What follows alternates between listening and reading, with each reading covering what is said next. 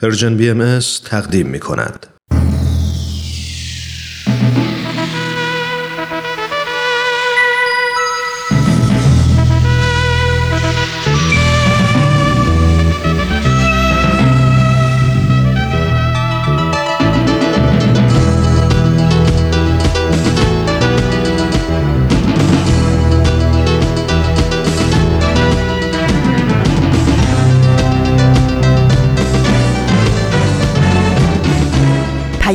دوست. برنامه ای برای تفاهم و پیوند دلها.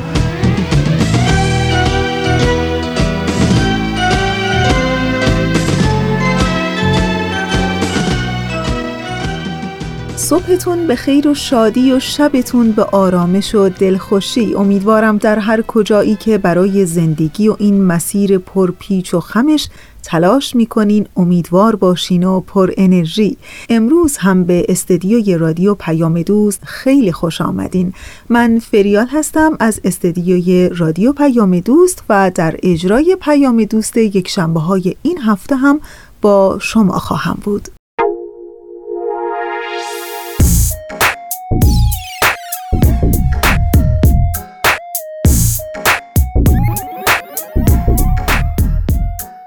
کم کم به روزهای آخر آبان ماه داریم نزدیک میشیم. امروز 26 آبان ماه از سال 1398 خورشیدیه که مطابق میشه با 17 نوامبر سال 2019 میلادی.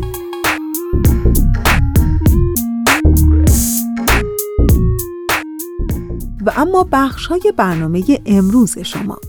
در بخش اول شما شنونده قسمت دیگه از مجموعه برنامه 100 پرسش 100 پاسخ هستین و در ادامه در ایستگاه دوم قسمت دیگه از مجموعه گرامافون براتون آماده پخش خواهد شد و در ایستگاه آخر مجموعه برنامه کاوشی در تعصب رو داریم که مدتی است شنونده اون هستین و این هفته هم می‌تونید شنونده قسمت دیگری از این مجموعه برنامه باشین. امیدوارم که از شنیدن بخش های برنامه امروز لذت ببرید و دوست داشته باشید.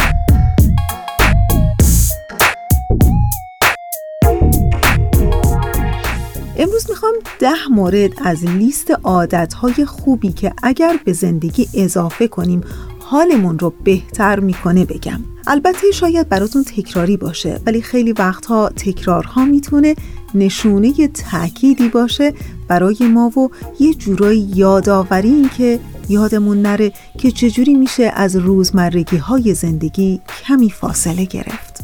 خلاصه این لیست عادت ها از این قرارن. اول هر ماه یک کتاب بخونیم. دوم هر روز نیم ساعت ورزش کنیم.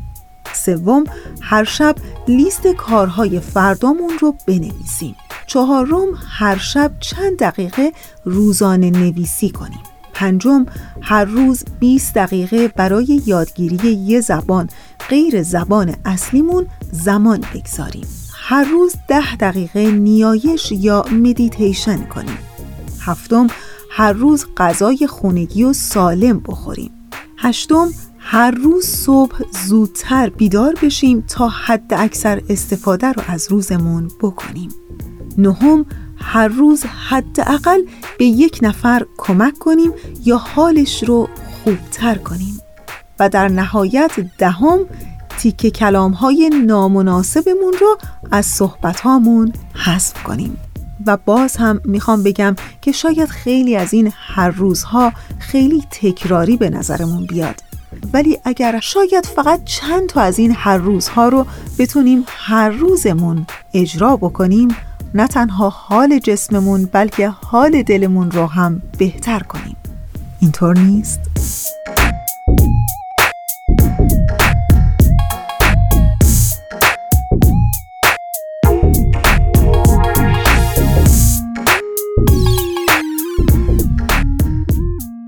و اما ایستگاه اول برنامه امروز ما صد پرسش صد پاسخ. در همین ابتدای برنامه ازتون دعوت می‌کنم به قسمت دیگری از این مجموعه برنامه گوش کنید. صد پرسش صد پاسخ.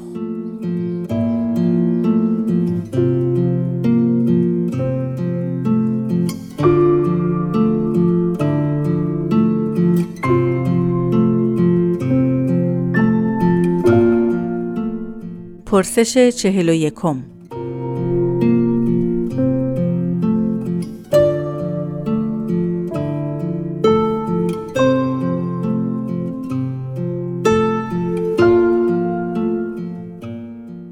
اگر فرزند یک بهایی دین دیگری داشته باشد آیا ارث به او تعلق می گیرد؟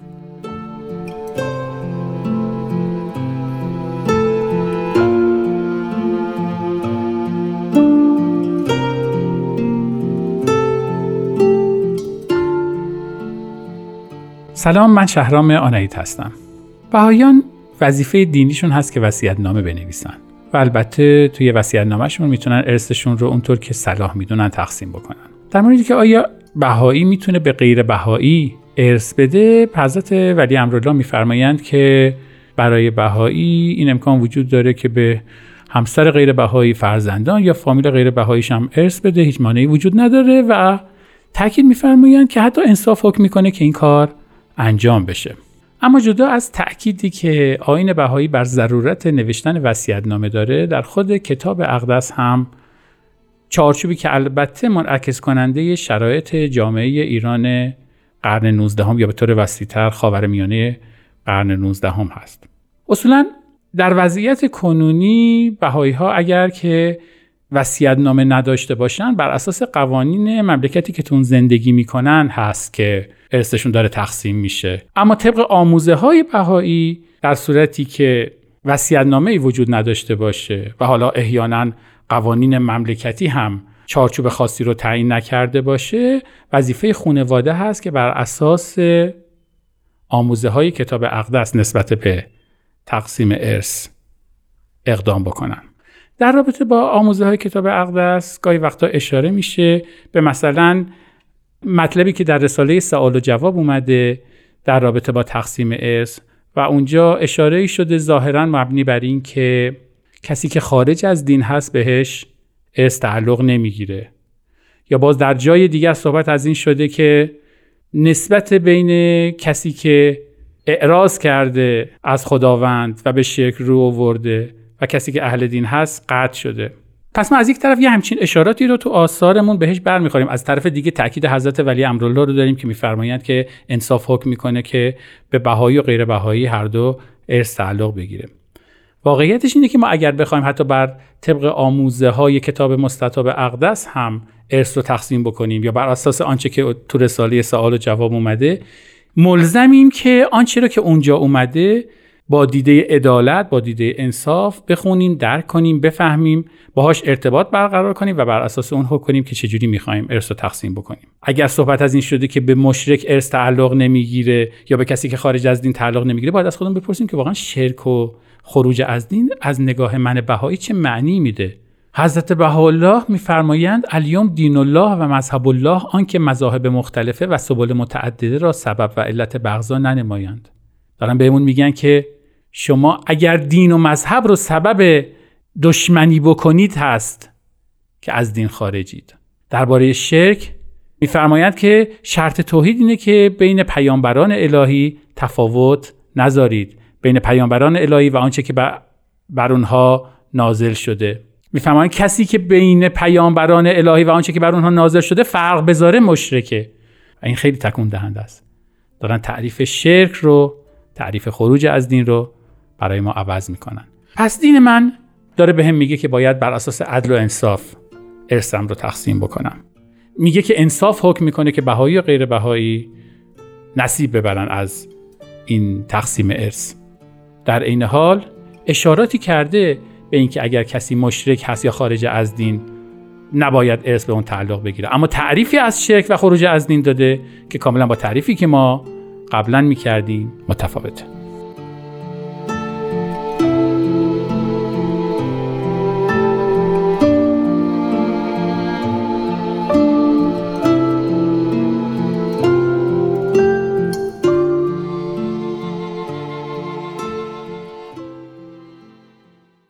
دوستان خوب ما اونچه که شنیدید قسمت دیگری بود از مجموعه برنامه 100 پرسش 100 پاسخ. در همین ابتدای برنامه می‌خوام باز هم یادآوری کنم که مبادا یادتون بره که ما دوست داریم بیشتر صدای شما رو بشنویم. پس با ما خیلی بیشتر از قبل در ارتباط باشید. این شماره تلفن همیشه در اختیار شماست. 703 671 88 88 با پیش شماره 001 کد آمریکا. و یا اگر اهل ایمیل هستین این آدرس ایمیل هم همیشه برای شماست. info at persianbms.org ما منتظر شما هستیم از هر راه ارتباطی که برای شما راحت داره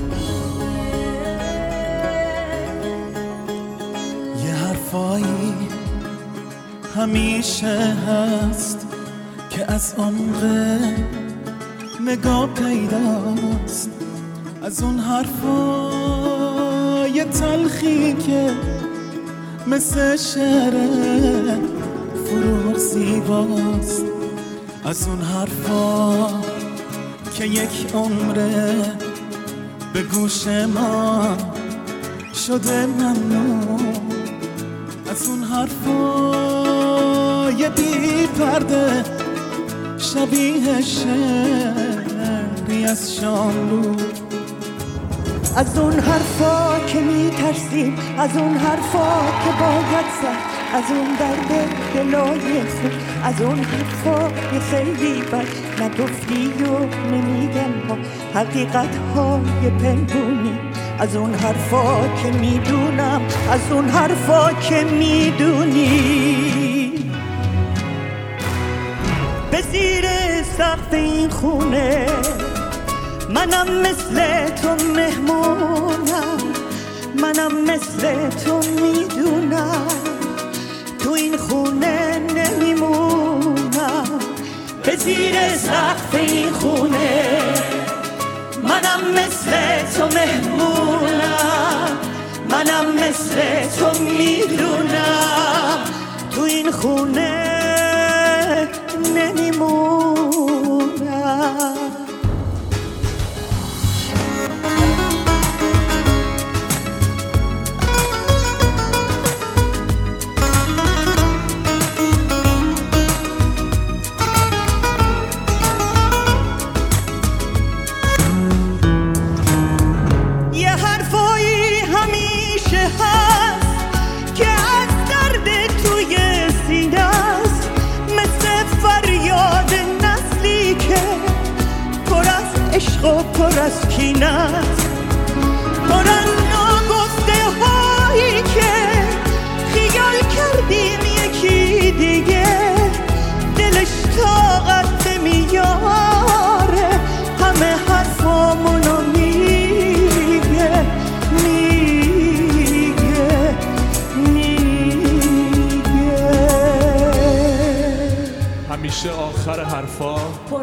حرفای ناگفته است. همیشه حال ما اینه. همیشه دنیا آشفته است. به زیر سقف این خونه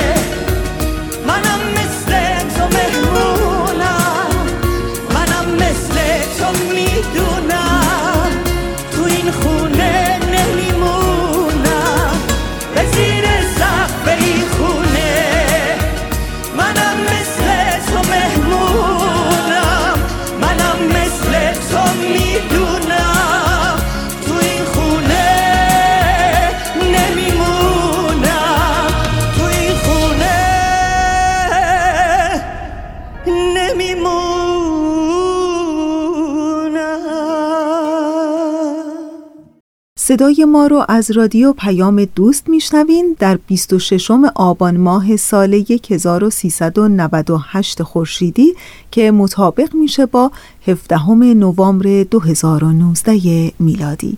در ادامه برنامه امروز با ما همراه بمونید. آفتاب بینش کتابهایی از جنس نور.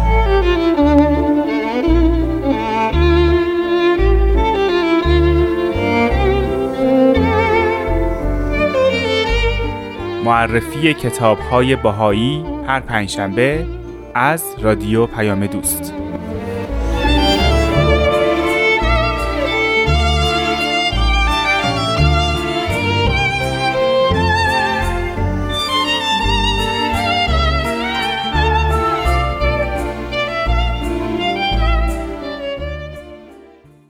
و اما مجموعه برنامه گرامافون در این لحظه از برنامه ازتون دعوت می‌کنم به قسمت دیگری از این مجموعه برنامه گوش کنید.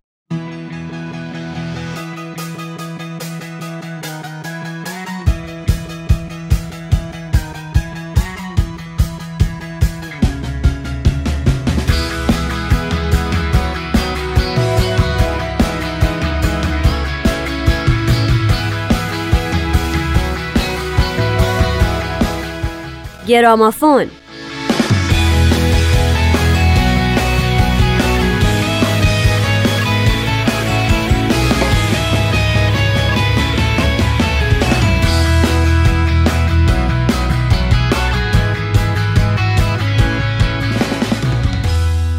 درود به شما شنوندگان عزیز رادیو پیام دوست. دیگه کم کم داریم به آخرین فصل از گرامافون نزدیک میشیم و به غیر از این قسمت فقط دو قسمت دیگه در کنارتونیم. پس در این قسمت هم با من نوید توکلی و من نیوشا راد و سر مایکل فلیپ جگر همراه باشیم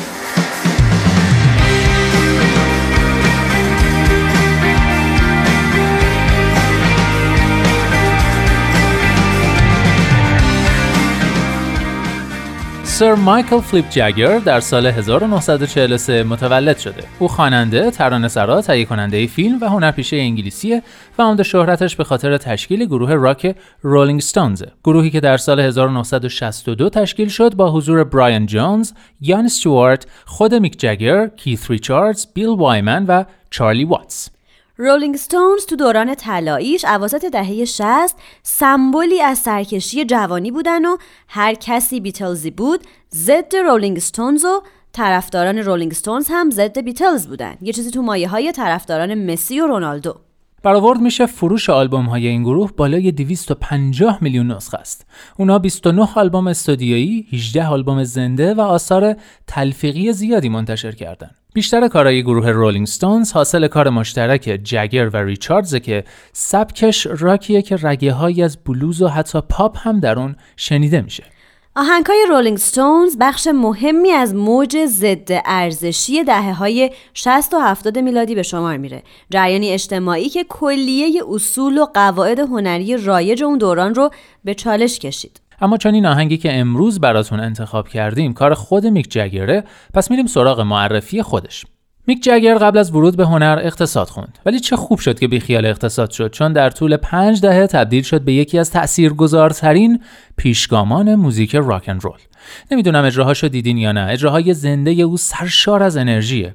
جان بونجوی خواننده و ترانه‌سرای آمریکایی دربارش میگه ما همچنان رکورد اول را در دست داریم و های کنسرت را پر از تماشاچی می‌کنیم. اما آیا تا به حال توانسته ایم در یک تور 150 اجرا داشته باشیم من که در خودم چنین توانایی را سراغ ندارم. نمی‌دانم میک جگر در سن 67 سالگی چطور این کار را می کند اگر او را ببینم اولین سوالم از او همین است. او هم درست مثل من دور صحنه می دود اما تقریبا 20 سال از من بزرگتر است.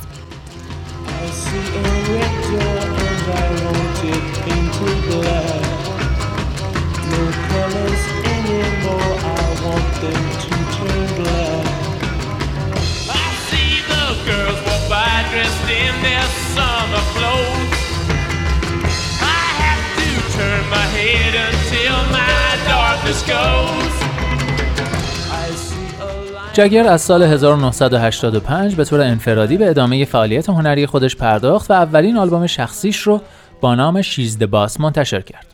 اما چهار سال بعد به همراه رولینگ ستونز به تالار مشاهیر راکن رول راه پیدا کرد و سالها بعد هم در سال 2004 به تالار مشاهیر بریتانیا معرفی شد. او یک سال قبل از این هم در سال 2003 به خاطر خدماتی که به موسیقی کرده بود لقب شوالیه گرفت. جگر یکی از حامیان ترویج موسیقی در مدارسه. ریاست مرکز میک جگر در دارتفورد بر عهده اوست. این مرکز به برگزاری برنامه های هنری اقدام می‌کنه. جگر خودش آدم سیاسی نمی‌دونه اما در طول زندگی شده که بارها به وقایع سیاسی واکنش نشون داده.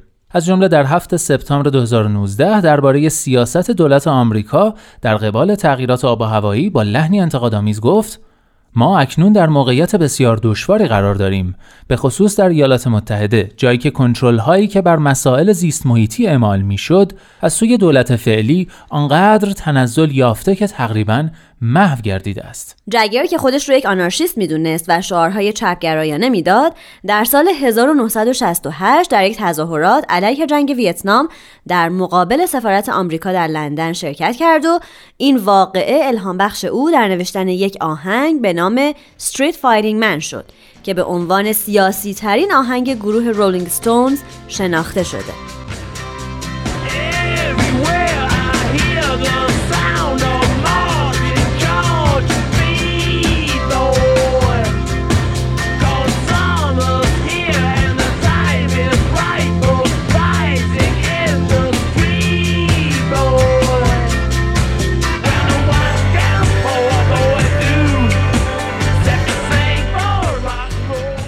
درباره شخصیت جگر صحبت های زیادی تو رسانه ها میشه. خیلی او رو به خاطر روابط عاشقانش مورد انتقاد قرار میدن و یه شخصیت ضد فرهنگی میدوننش. فیلیپ نورمن درام نویس و رمان نویس انگلیسی میگه درباره تاثیرگذاری میک جگر بر نسل جوان نکته های اهمیت که پزشکان و روانشناسان هم بر آن متفق القول هستند اینه که این تأثیر بیزرر نبوده. در مقابل یکی از بیوگرافی نویسان کریستوفر اندرسون جگر رو یکی از چهره های قدر فرهنگی این زمان توصیف کرده و او رو داستان یک نسل می‌دونه. جگر درباره نظرات دیگران راجع به خودش میگه مادامی که تصویر من در صفحه اول مجلات چاپ می شود ابدا اهمیت نمی دهم که در صفحه هفدهم درباره من چه نوشته شده است.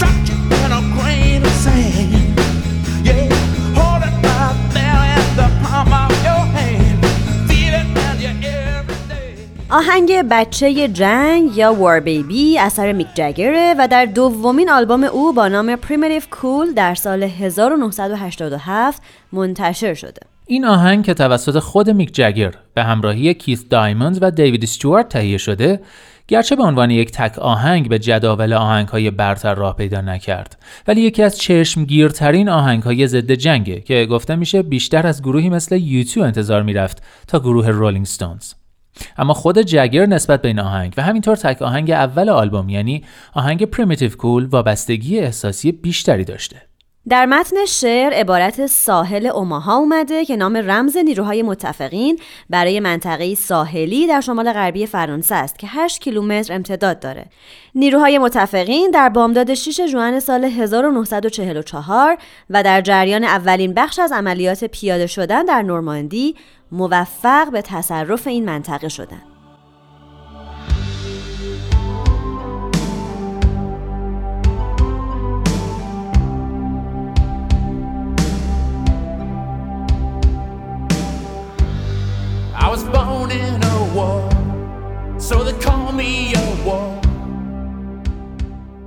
من زمان جنگ به دنیا آمدم. برای همین به من بچه جنگ می‌گویند. من زمان جنگ به دنیا آمدم و جنگ مرا آشفته نمی کند. توفنگ ها قررش را آغاز می کنند و آتش در خیابان ها جاری می شود. چرا ما نمی توانیم در خیابان با هم قدم بزنیم و کودکانمان را در محیطی امن و مطمئن نگه داریم؟ و جنگ ما را توهی دست کرد. آینده ما را مبهم ساخت. تیره و مبهم. چرا ما در این مسابقه همراه هم شرکت نکنیم؟ و کودکانمان را در محیطی امن و مطمئن نگه نداریم. اما مسابقه تسلیحاتی برقرار است و تانک ها به راه افتادند تمام اسلحه ها آماده اند و ما فقط منتظر فرمانیم. فرمان آماده باش. و تفنگ ها شروع به شلیک می کنند از روی کشتی به سمت ساحل و بمب ها فرو می ریزند در حالی که ما در راه رو از ترس خم شده ایم و همزمان آنها در خاک دشمن منفجر می شوند. چرا ما با همدیگر در این جاده نمی دویم؟ چرا ما نمی توانیم امیدوار باشیم که راه علاجی پیدا خواهد شد؟ زیرا مسابقه تسلیحاتی برقرار است و تانک ها به راه افتادند و تمام اسلحه ها آماده اند و ما منتظر فرمانیم. لشکریان در رفت آمدند و نیروی دریایی بادبانها را برافراشته و ما شتابان پیش می و منتظر فرمانیم. فرمان آماده باش.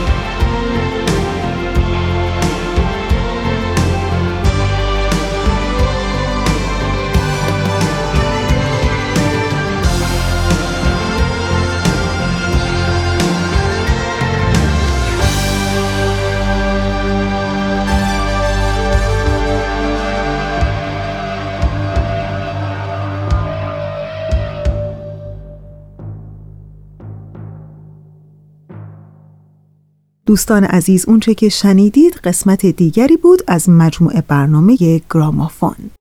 زمانه جدیدی آغاز شد. زمانه اکسیر.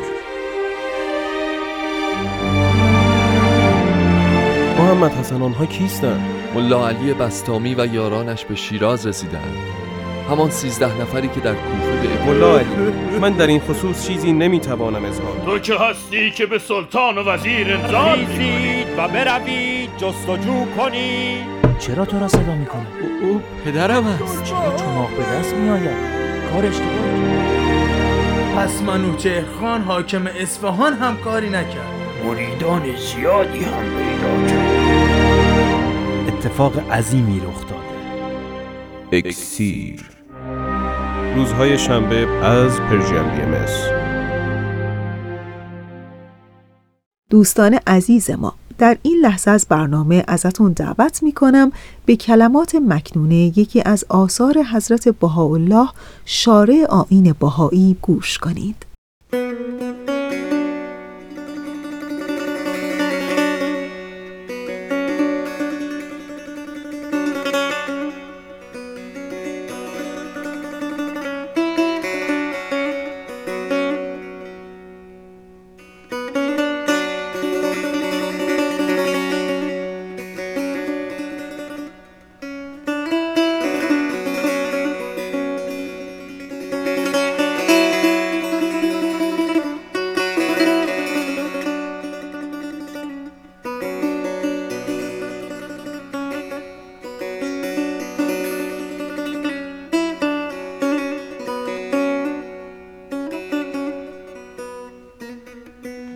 صاحبان هوش و گوش.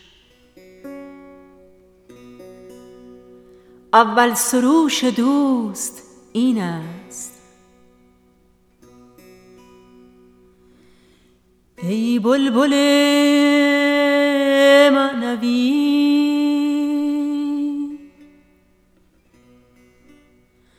جز در گلبن معانی جای مگزین.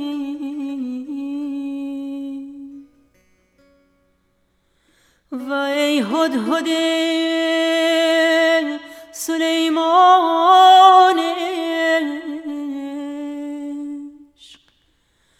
جز در سبای جانان وطن مگیر. و ای انقای بقا جز در غاف وفا محل مپذیر این است مکان تو اگر بلا مکان به پر جان برپری. و آهنگ مقام خود رایگان نمایی.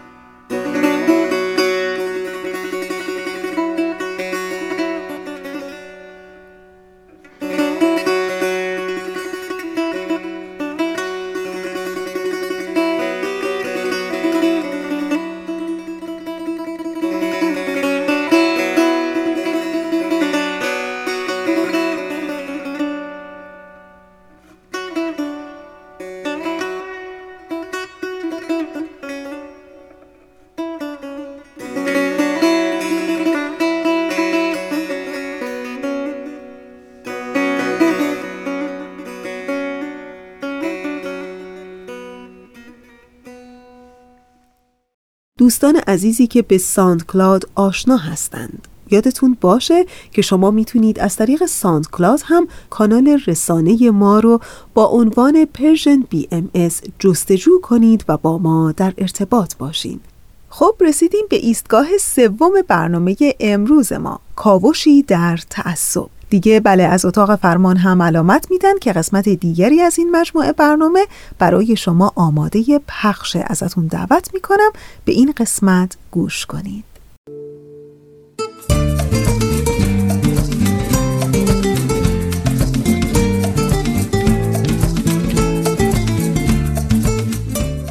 کاوشی در تعصب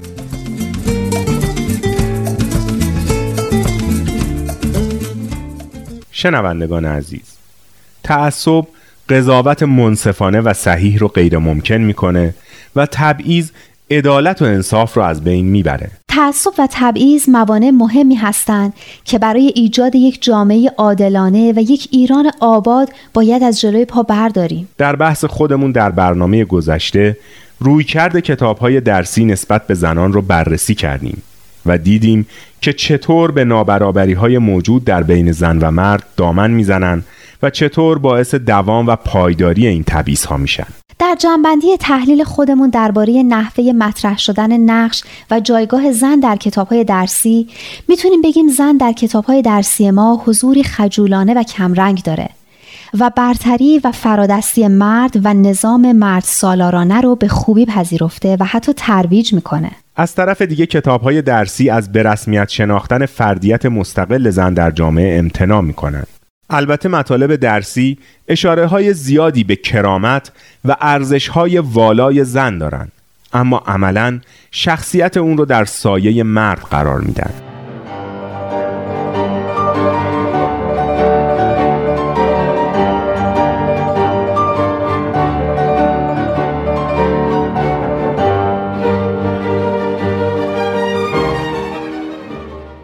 بهزاد خان به رسمیت نشناختن فردیت مستقل زن بیش از هر چیز دیگه بود حقوقی داره.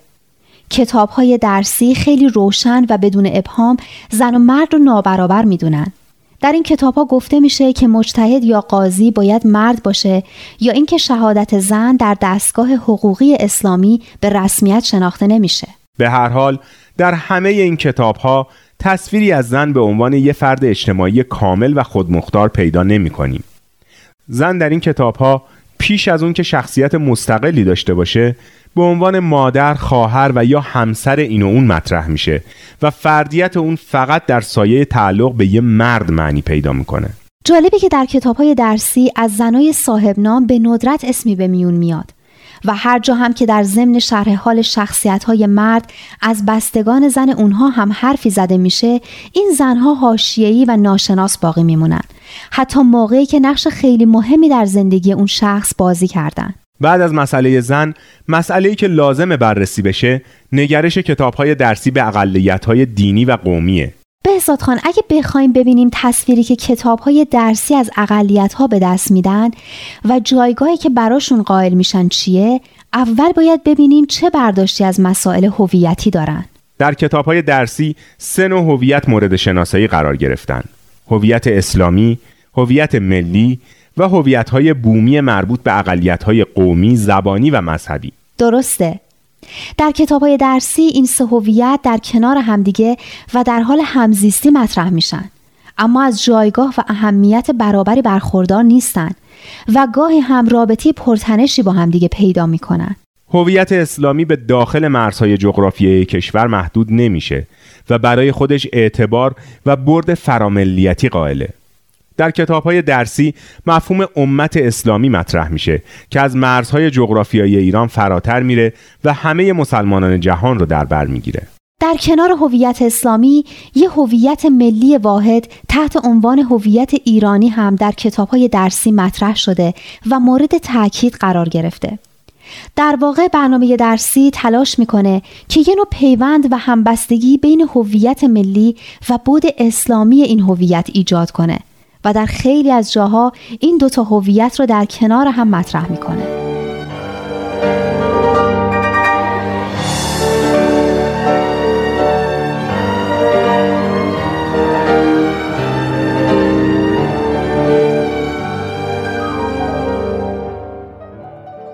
در کنار دو هویت اسلامی و ملی و در حاشیه اونها هویت های بومی مربوط به اقلیت های مذهبی و قومی و زبانی هم در مطالب درسی اومدن نکته مثبت اینه که نظام آموزشی ما حق اقلیت های مذهبی رسمی در مورد برخورداری از آموزش های دینی ویژه خودشون رو به رسمیت شناخته. از طرف دیگه برای استانهای ایران هم کتاب های جغرافی محلی جداگونه تدوین کرده. اما در حکومتی که رسما خودش رو در چارچوب یه مذهب خاص تعریف می‌کنه اینکه افراد رو بر اساس باورها و اعتقادات مذهبیشون دستبندی کنه چیز عجیبی نیست. در واقع برخورد مطالب کتابهای درسی با مسئله هویت مذهبی باستاب دقیقی از ساختار نهادهای رسمی ایران. بله بهزاد خان. برخورد کتاب های درسی با اقلیت های مذهبی دقیقا در راستای سیاست های رسمی دولتی قرار داره. این کتاب ها وجود بیشتر اقلیت های مذهبی تاریخی رو در ایران میپذیرند بدون اینکه از نظر عقیدتی، فرهنگی و یا قومی حقی برای اونها قائل بشن. در دروس غیردینی مثل تاریخ، فارسی یا تعلیمات اجتماعی به وجود این اقلیت ها در ایران اشاره شده یا مطالبی درباره این ادیان ارائه شده و تصاویری هم چاپ شده. بحث درباره نگرش کتاب های درسی به اقلیت های مذهبی و قومی رو در هفته آینده ادامه میدیم. تا اون زمان و بحثی دیگه شما رو به خداوند بردبار که با همه مهربونه میسپاریم.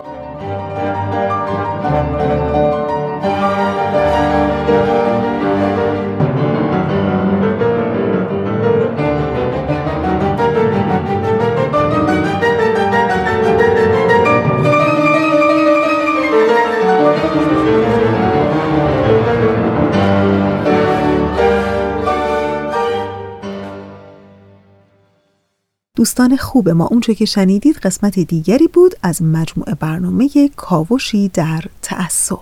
و چه خوش گفته نرگس صرافیان طوفان نویسنده و شاعر معاصر که حال خوبت را به هیچ کس گره نزن. یاد بگیر بدون نیاز به دیگران شاد باشی بخندی و امیدوار باشی. باور کن این مردم حوصله خودشان را هم ندارند. تو باید خودت دلیل اتفاقات خوب زندگیت باشی. و من در انتهای برنامه امروز حقیقتا امیدوارم که حال دل همه شما عزیزان همیشه خوب باشه و پر امید. و البته مثل همیشه تشکر می کنم از همکار عزیزم پریسا برای تنظیم این برنامه. دلهاتون شاد، صفرهاتون پر برکت و عاقبتتون بخیر.